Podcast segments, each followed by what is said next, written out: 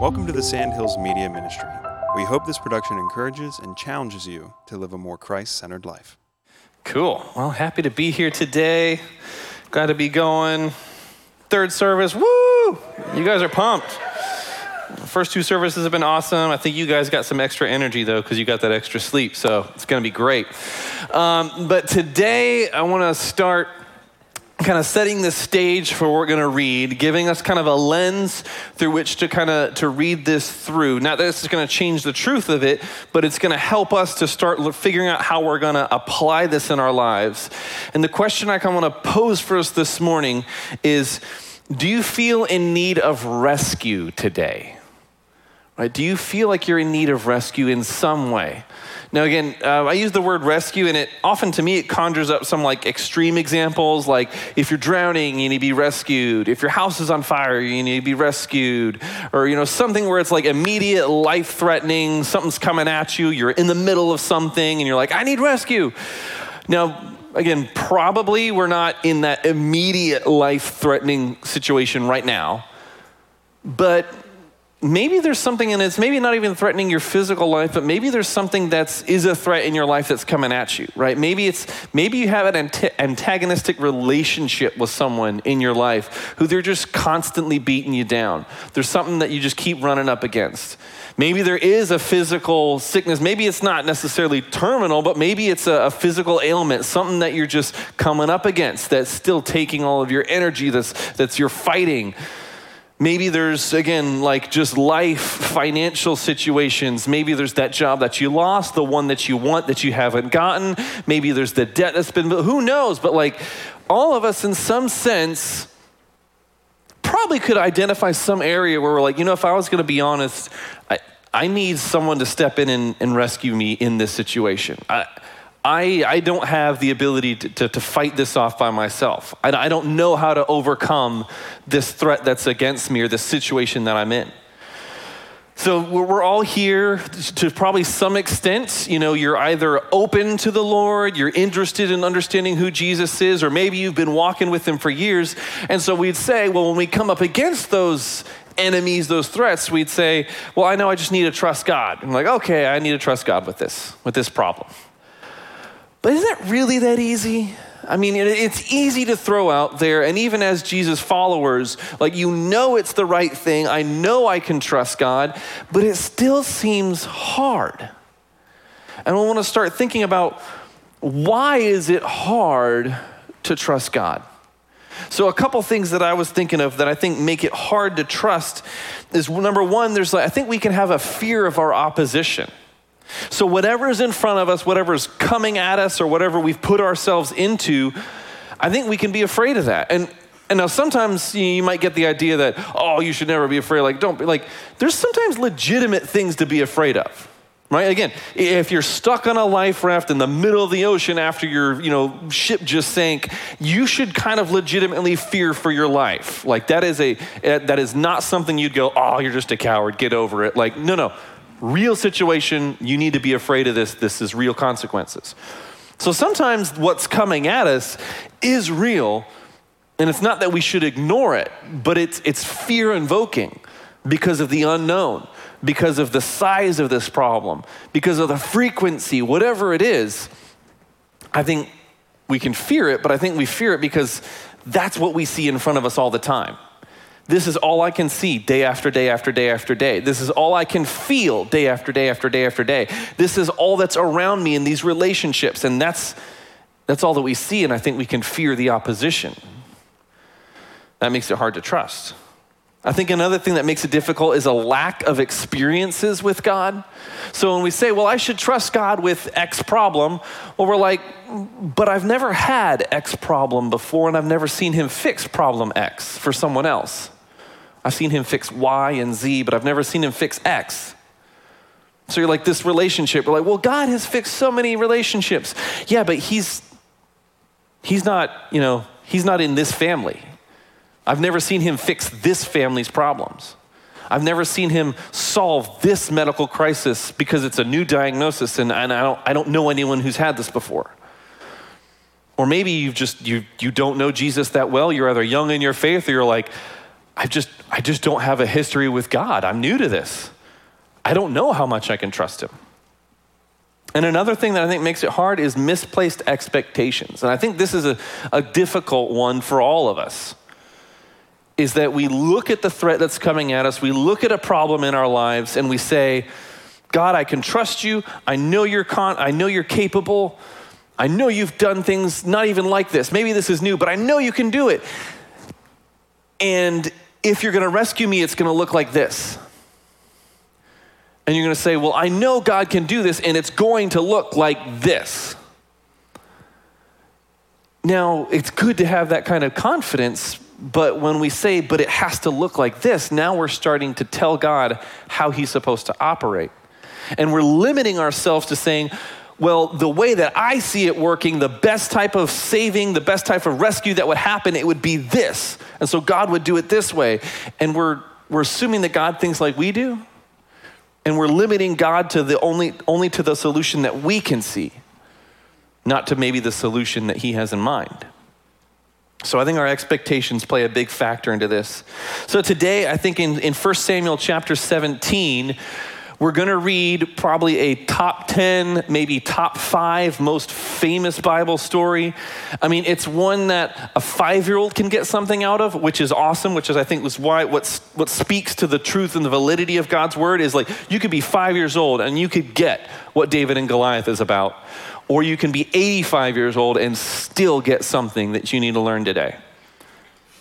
But we're going to see in this story someone who shows us how God works to rescue his people, albeit in an unlooked for and maybe unorthodox way. So, to catch us up a little bit, the context in 1 Samuel is like if you look in chapters 8 through 15, you get the narrative of King Saul. He's the first king of Israel. They didn't have one, they wanted one kind of inappropriately, but God said, I'm going to give you a king, made King Saul the king, and he was kind of reluctant, but then he turned out to be okay. Like he was physically impressive. He actually had some good victories. God used him. It was actually looking up. And then after a while, he started making some bad decisions. And it was decisions when you see he didn't obey God's direct commands and instructions and he kept doing it often. It was out of fear. Like the two times that we see it was, well, I was afraid of the people. They were restless. Well, I was afraid of the, the enemy was coming. It was taking too long. And so, but anyway, he, he disobeys and God rejects him as king, says, You're not going to be king anymore. I'm going to look for someone else. And then we get chapter 16. Chapter 16 introduces us to David. This is when the prophet Samuel goes and looks for David. And he's literally overlooked in the sense of David's got all these brothers who are bigger, maybe more impressive, kind of, oh, that's a good looking guy. And God directs Samuel, he says, no, no, no, I'm looking at different qualities. Don't just look on the outside, I'm looking for something else.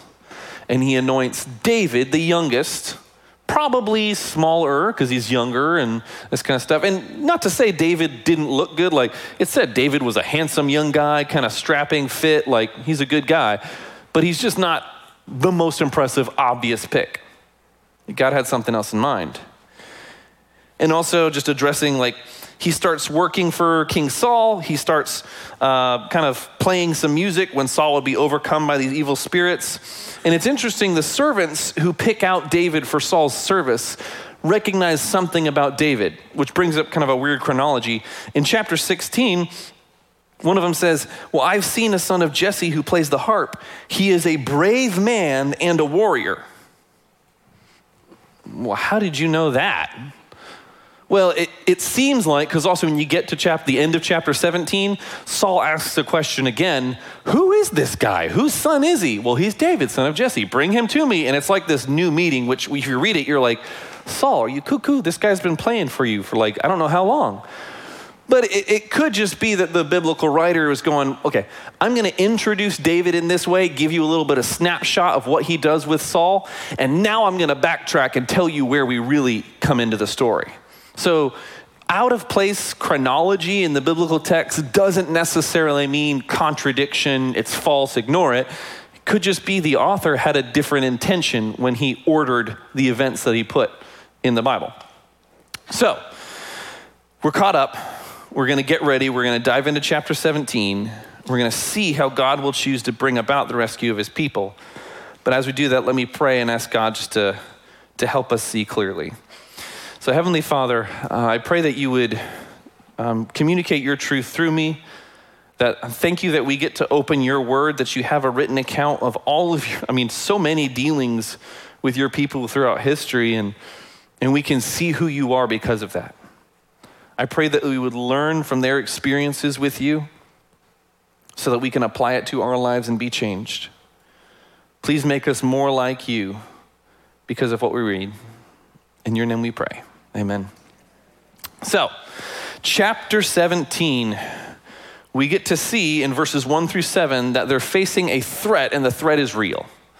Because that's one of the things we think about when we're looking at kind of problems we're coming against. Sometimes we kind of downplay it and be like, maybe it's not so bad. Like, no, no. They're not just afraid because they're a bunch of cowards. This is real here. So, chapter 17, verse 1 says, Now the Philistines gathered their forces for war and assembled at Socoh in Judah. They pitched camp at Ephes Dammim between Socoh and Azekah. Saul and the Israelites assembled and camped in the valley of Elah and drew up their battle line to meet the Philistines. The Philistines occupied one hill, the Israelites occupied another, with a valley between them. So, like classic, like cool movie setup army on one side, army in another, valley between them, like cool. But let's check out why the Israelites are a little afraid here. So it says, a champion named Goliath, who was from Gath, came out of the Philistine camp. Now, pause here. The Philistine army we know is actually pretty formidable. Like, they have dealt some serious blows to the Israelite army. I mean, like major victories that the Philistines have had. But then recently, the Israelites have had some victories against the Philistines. So it seems like the Philistine tacticians are like, okay, we've done head to head, we win sometimes, but sometimes they just destroy us for no good reason. Like the last time, it was like two guys came up over a hill and we got wiped. So let's try a different strategy they assemble their lines and they go, we're gonna, we're gonna challenge them to single combat. And apparently, this wasn't an uncommon practice in the ancient world. Like, you could have one representative of your army and one representative come out, fight, winner take all. So that's what they're doing. But let's see his description. He was over nine feet tall. He had a bronze helmet on his head and wore a coat of scale armor of bronze weighing 5,000 shekels. On his legs, he wore bronze greaves, and a bronze javelin was slung on his back. His spear shaft was like a weaver's rod, and its iron point weighed 600 shekels. His shield bearer went ahead of him. So this guy is big. I mean, I looked up just to see nowadays, like, what the Guinness Book of World Records is for like kind of tallest strongman type deal. And so they have like tallest professional bodybuilders right now. The tallest guy is this Dutch guy, and he's seven foot two. He has no genetic disorders. He is just huge, jacked, and fit. And you look at him, and he's like, he does this, and everyone fits underneath his arms. Seven foot two. It's fun. You go look him up. He makes like he makes Vin Diesel look tiny. Like really, you see the size comparison. It's funny. Now, there's some discrepancy about exactly how tall Goliath is. The Greek translation of the Old Testament maybe put him more in the high six foot range, somewhere in there, because there's a maybe the Greeks were interpreting the way the ancient Hebrew measurements worked out. But I think I kind of favor the nine foot, not just because it tells a better story, although I think God likes telling awesome stories, but think about how how strong he has to be for his armor. And Joel, get the measurements. I've got a prop to show you in a second, but like when it said his, his armor, his scale armor weighed 5,000 shekels, that's about 125 pounds.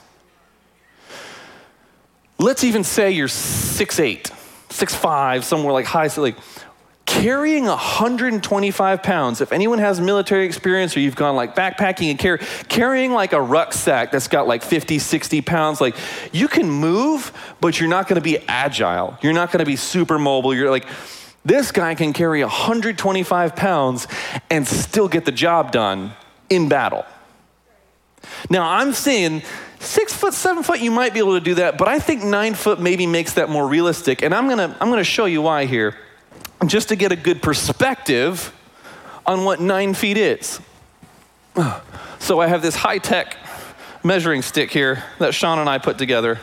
So this is my friend Goliath. And that's nine feet. We measured that up. I mean, we just cut it off at nine feet. We had to add that just because, you know, he's happy to be here. he likes his life fighting people and killing them. But this is nine feet tall. So I'm six foot two. Let's imagine the average Israelite person is less than six feet. So probably fives. Generous, let's go mid fives. My wife is like five, five or so. She comes up to about here on me. So let's go there. Like that's generous, you know, average. That's a big dude. And what is this? Like if you actually imagine like a body attached to this, what is this? His his like hip? Is that his waist? This is his leg? Oh my gosh. I mean, if he stuck it out to kick, like you, you couldn't get close. I was talking to someone else earlier. Think about his arm reach. His reach, his wingspan, like your wingspan is supposed to be about your height. You know, there's a chest in the middle of it. But still, his arm's what, probably four feet long? Four feet? That, that's crazy. And then he's got a spear. I mean, he's got a javelin that you'd throw, and he's got a spear. He can use that to lunge at you. If the spear adds another six, seven feet just of reach, that's like, that's 10 feet you can't get close to. And when it said the spear point weighed 600 shekels, you look that up, that's about 15 pounds. Pick up a 15 pound dumbbell and try to throw it at someone. That's not easy. This dude's got to be huge. And then he can use that and lunge at you. Like, oh my gosh. There's it is not without reason the Israelites are afraid. And again, like this is where we can look at like, oh, there were just a bunch of cowards and David was the only brave one. I don't know. I think they were realistic. They saw something that was real, that was terrifying. You see their reaction. In verse 11, he's, he's been coming out. He comes out, he shouts at him, he calls him out, he's challenging him. And verse 11 says, On hearing the Philistines' words, Saul and all the Israelites were dismayed and terrified. They're not just a bunch of cowards who just, you know, had no faith and were like, I mean, now they have a problem of faith, but like they were looking at a real dangerous threat in front of them and going, I have no idea how I'm supposed to fight this. If I go this way, I, I can't get close to him. He's got a big shield. Even if I tried throwing something, he can block that with a shield. He's got this scale armor that's huge. I mean, even if I tried, would I pierce it? Could, I mean, like, maybe if I got one hit on him, but I'm probably not getting a second. Like, they're looking at this going, I, I can't do this. There's literally nothing we can do against this guy. If you keep reading, and I, am not going to go through every single verse here because there, there would be so much and we could spend hours in it, but we're trying to hit the highlights and kind of build to, I think, what the main part of this narrative is. But David shows up because David's older brothers are fighting in the army, and David's dad is a good dad, and he's like, Hey, I want you to go check on, check on the older brothers. I want to know that they're still okay. So he sends him with some stuff. He goes. When he gets there, he hears Goliath's challenge. He hears it and he's seeing all the reactions and he's like, What are you guys? What's going on? But then we also see here, again, reinforcing everyone else's response in verse 24. After they've heard this, actually, I'll go back to verse 23 as David was talking, as he was talking with them, Goliath the Philistine, champion from Gath, stepped out of his lines and shouted his usual defiance, and David heard it. When the Israelites saw the man, they all ran from him in great fear. So, this Goliath has been coming out, we read here, for 40 days. And it seems like he also might be getting closer and closer and closer because nothing's happening. So, he's like, I'm getting here. I'm coming. I'm like, where are you? Come at me. I'm here. Let's go. And, and so the closer that he gets, they're just like, I'm out. I'm out. I don't want to be the guy. But now we get to see the contrast in David. Now he responded to this. So we're going to see that while this threat is real, David's confidence is also real. So, starting in verse 32, so David's been there. Saul overhears that this David is kind of like, what's going on? So Saul brings David to him, and David says this to Saul, verse 32 Let no one lose heart on account of this Philistine. Your servant will go and fight him.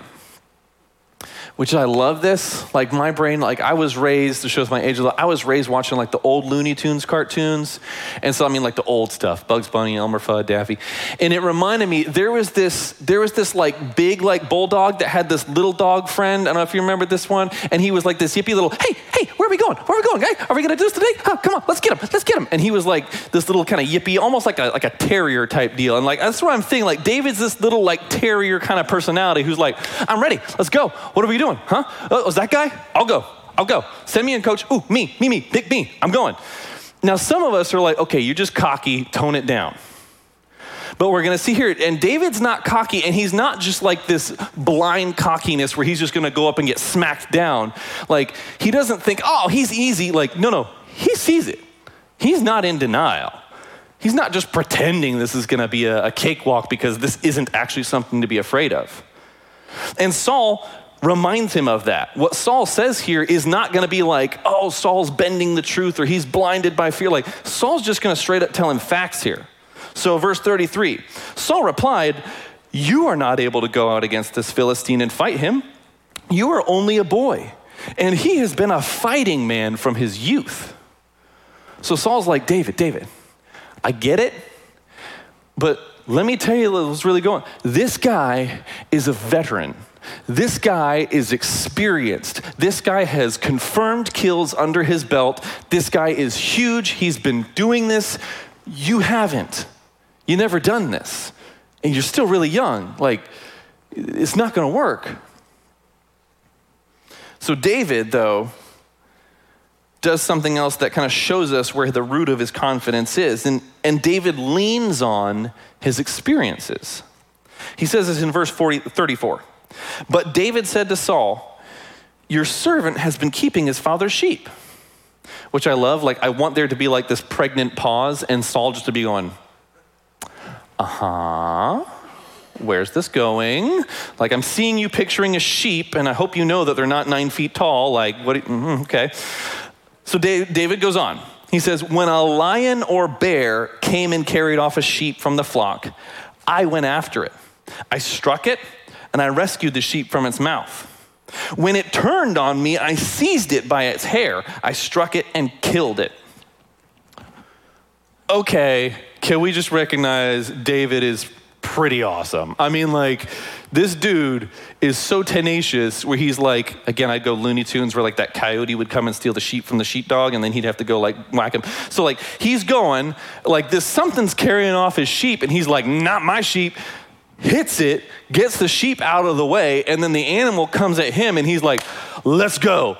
And he says he seized it by its hair. That's like, you didn't just like stick it from afar. He's grappling with a lion? He do jujitsu on bears? I mean, like, what the heck? And he kills them. Like, David can also get it done. Like, he, oh my gosh. But, look at where he, where he credits those victories. He, I mean, this is his personal experience, but he's not just saying, well, I know I've done this, I know I've done this. Verse 36 Your servant has killed both the lion and the bear. This uncircumcised Philistine will be like one of them because he has defied the armies of the living God. And the Lord who delivered me from the paw of the lion and the paw of the bear will deliver me from the hand of this Philistine. So he's looking even back on his own personal experiences.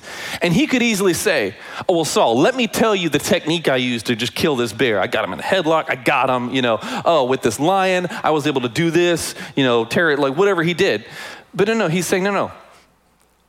I've done some cool stuff because God did it through me. God has saved me in these areas in my life. And that's where I think today we, we can easily kind of whitewash the hand of God out of our lives when we look at our life and we go, Well, I got that job. Well, well it's because I made that follow up phone call. That's why I got it. Well, hey, my relative got better. Well, it's because we finally got him into that clinic and they finally got to see good doctors oh man, that relationship got better. Well, well, yeah, but that's because, you know, because we finally started seeing a counselor and we were really working stuff together, and so that worked. And, and we can easily, unintentionally, discredit the hand of God in our lives because we can just see, well, here's what I did. And David, he does the opposite. He goes, well, I, I know I was the one physically there, but God did it. So, I think this is critical when we understand the confidence that he has in being able to approach this threat where he's never faced a nine foot tall giant who's armed before. But he's saying, But I know what God can do, so I'm going to trust that God can do something here. So now we go forward. We're going to get to this end of the story where we see this, this victory is real that he's going to experience, but it's also going to be different than expected. So the victory in this moment is real, but it also comes differently. So again, there's a lot of detail here. You need to go back and read 17. But verse 45, David has come out. The, Goliath is like mad that David came. He's like, Really? This is it? This is how much you think of me? You're going to send this guy? Like, this is insulting. But David comes out and has some words. David says to the Philistine, verse 45, You come against me with sword and spear and javelin, but I come against you in the name of the Lord Almighty, the God of the armies of Israel, whom you have defied. Uh, listen to this confidence, though, in like, this is what's going to happen. This is where David just clicks it up a notch. This day the Lord will hand you over to me, and I'll strike you down and cut off your head. This is the part that the kids' version leaves out a little bit. Today I'll give the carcasses of the Philistine army to the birds of the air and the beasts of the earth. Like, oh, David is the guy who goes from zero to 100 with nothing in between. And he is like a gangster. Like, he is like, oh, you're gonna come at me? You're gonna come, okay, this is what you're gonna do? Okay, I'm gonna cut your head off and I'm gonna feed all your dead bodies to the animals. That's what I'm gonna do. And he's got like those crazy eyes, probably, and you're like, okay. I mean, you see, actually, this is not uncommon for King David. The rest of his life, he's ready to throw down like that. I mean, sometimes in the wrong situation, his, his default is let's kill him. Like, it, it's a little bad. But this time it works. This time it's good. But this is what we see also. He's going to come and, and look at his motive for coming out and fighting. This is a different motive here because he's, he's not coming out and when, what he's about to say, he's not saying, I'm going to kill you so that my people will be safe from you. He's not going to say, I'm going to I'm going to strike you down so that the Philistines will finally be defeated and won't be threatening us anymore. Look what he says. After saying he's going to feed their dead bodies to the animals, middle of verse 36, 46 and the whole world will know that there is a God in Israel. And all those gathered here will know that it is not by sword or spear that the Lord saves. For the battle is the Lord's, and he will give all of you into our hands. David's goal here, his motivation, is that today, because of this conflict, my God will be made known. Like, that's, that's what he's coming into this with. He's saying, you, you, you think this God isn't real? I am here to show you God is here. And he says that they will know that God saves. And he says, but they will, God doesn't save by sword and spear. He's saying, I'm going to do something, and God is going to do something that he's not going to save in the traditional way because he's going to do something that's going to prove that it's him doing it. That's what's amazing. And, and the rest of the story, it just gets so epic. I wish we could just spend time digging into this because, you know, David runs at him. He does like this no scope shot, headshot, takes him down. And then he goes over and, in true to his word fashion, he cuts off his head and then takes it up. And you're like, oh, you're carrying that with you for the rest of the longer. Like, he, like, this dude is not mine having a severed head with him. Like, he is like, nope, I did it. God did it. He's like, oh man. Again, David's pretty freaking cool, but besides that stuff, let's, let's, let's talk for a second about okay, so what do we really take from this? How do we really grow from this? Well, I think when we read the Old Testament, something that we need to consciously be asking ourselves is how do I see Jesus revealed in this? And that's not inappropriate because we believe that when God assembled His Word and He assembled history and then wrote it down for us, He was intending for us to see what was coming. And He was intending us to take us on a journey in this story. So we go, where's Jesus in this? Or how does this reveal to me the unchanging character of God? And I think what we see in this is in David, we can see a foreshadowing of another unexpected Savior. Who would not fit the description that people were looking for, and who would be proclaiming that God indeed saves, albeit in an unexpected way. And for us, the main giant that Jesus does rescue us from is the giant, is the enemy of our own sin, our rebellion against God. And on the cross, he took it all away so that we don't have to fear death, which is amazing.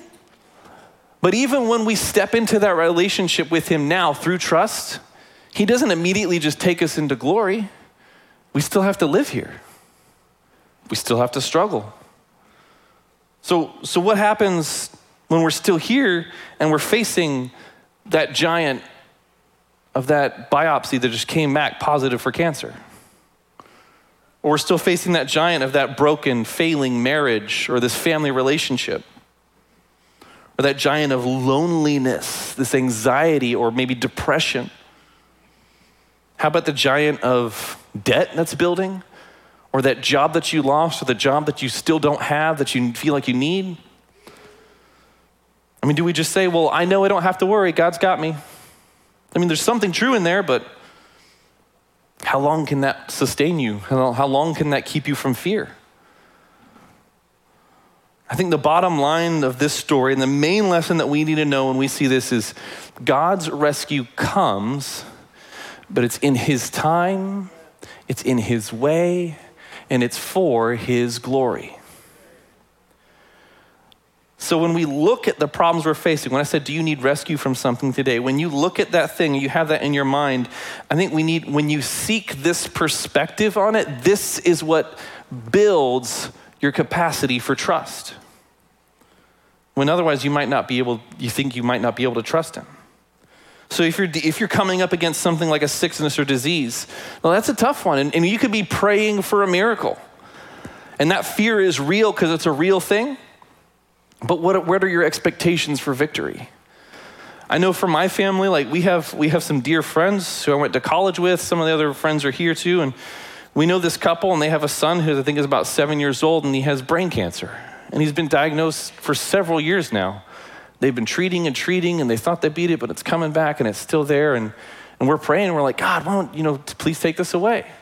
Tried the medicine route, that's kind of working. And eventually, then it's like, not that we're losing hope, but we're saying, is maybe an expectation of victory is maybe not the one that we see. Maybe, maybe Jesus' expectation for victory is this little boy gets to see Jesus early. Who knows? Maybe, maybe you're dealing with financial problems. Maybe you're going, why won't you, why won't you provide for me the way I need you to provide for me? But did, did God show up immediately the second Goliath stepped out there? No. He waited 40 days. And he waited until someone would actually step out and take a step of faith. Because while God's hand, I think, does divinely come into our lives, often he chooses to wait for people of faith to take a step. And sometimes it's so that we can learn a lesson. Hey, how'd you get in this mess? Okay, I'm gonna wait until you learn, and then we're gonna go.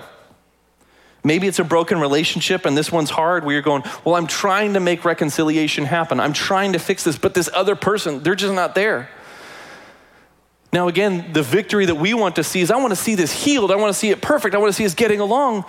And that's great, but but maybe the expectation that we should shift towards is, is how does God want me to display His glory by my actions and attitudes?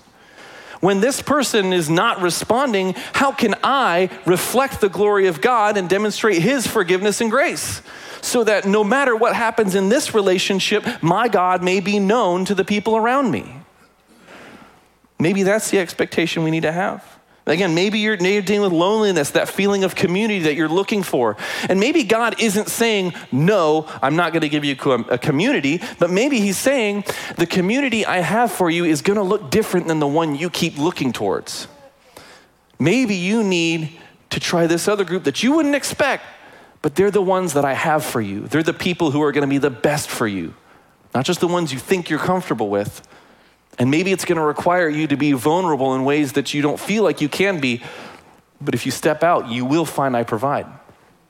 Or maybe he's also saying, I want you to find your satisfaction in me before you find it in another person. There's all sorts of things we could struggle with. And I would say, just remind us that God's rescue does come, but it is in His time, it is in His way, and it's for His glory. So God isn't rushing to defeat your giants. He's not like, he doesn't feel the emergency that we feel, not because he doesn't care, but because he's looking at it in his perfect timing. And the catch is, our responsibility isn't to passively wait on God, but to actively trust.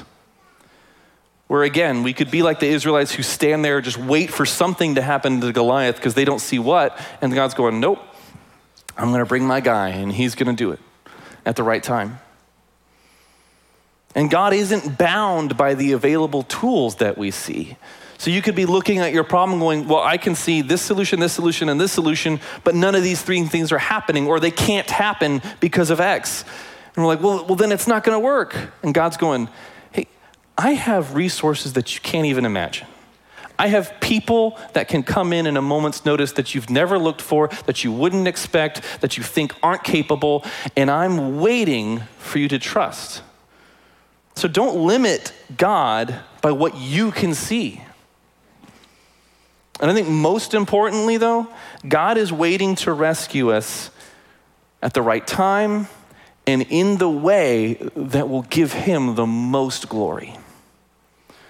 So, in our own struggles, I think the place that we want to strive to get to, which is hard, even for me to have this focus, but like to get to the place where saying, no matter what's going on, my chief goal will be to see God elevated, to see his power demonstrated, to see that whatever he does, it will make him be look to be as amazing as I know he is.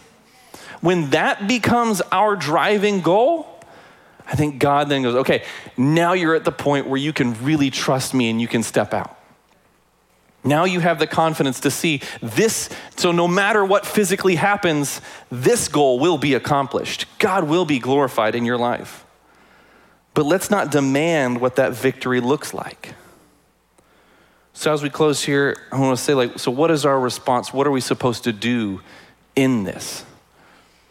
Well, I think we need to trust God and take a step. And you, you don't have to know exactly how it's all going to work out. You don't have to have all the answers.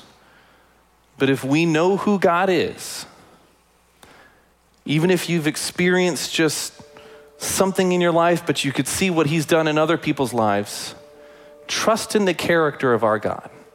Trust in His strength, trust in His timing, trust in His methods and just take that next step in life.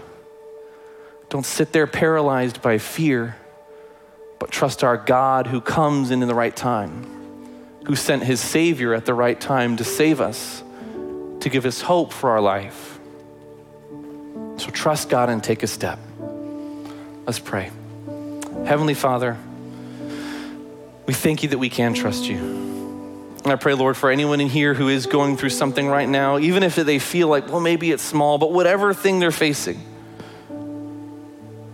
well, I pray that they, have, they would come to a relationship with you through your son, Jesus. And that through that relationship, they would get to know you, to experience your power in their lives, and to be able to trust in who you are.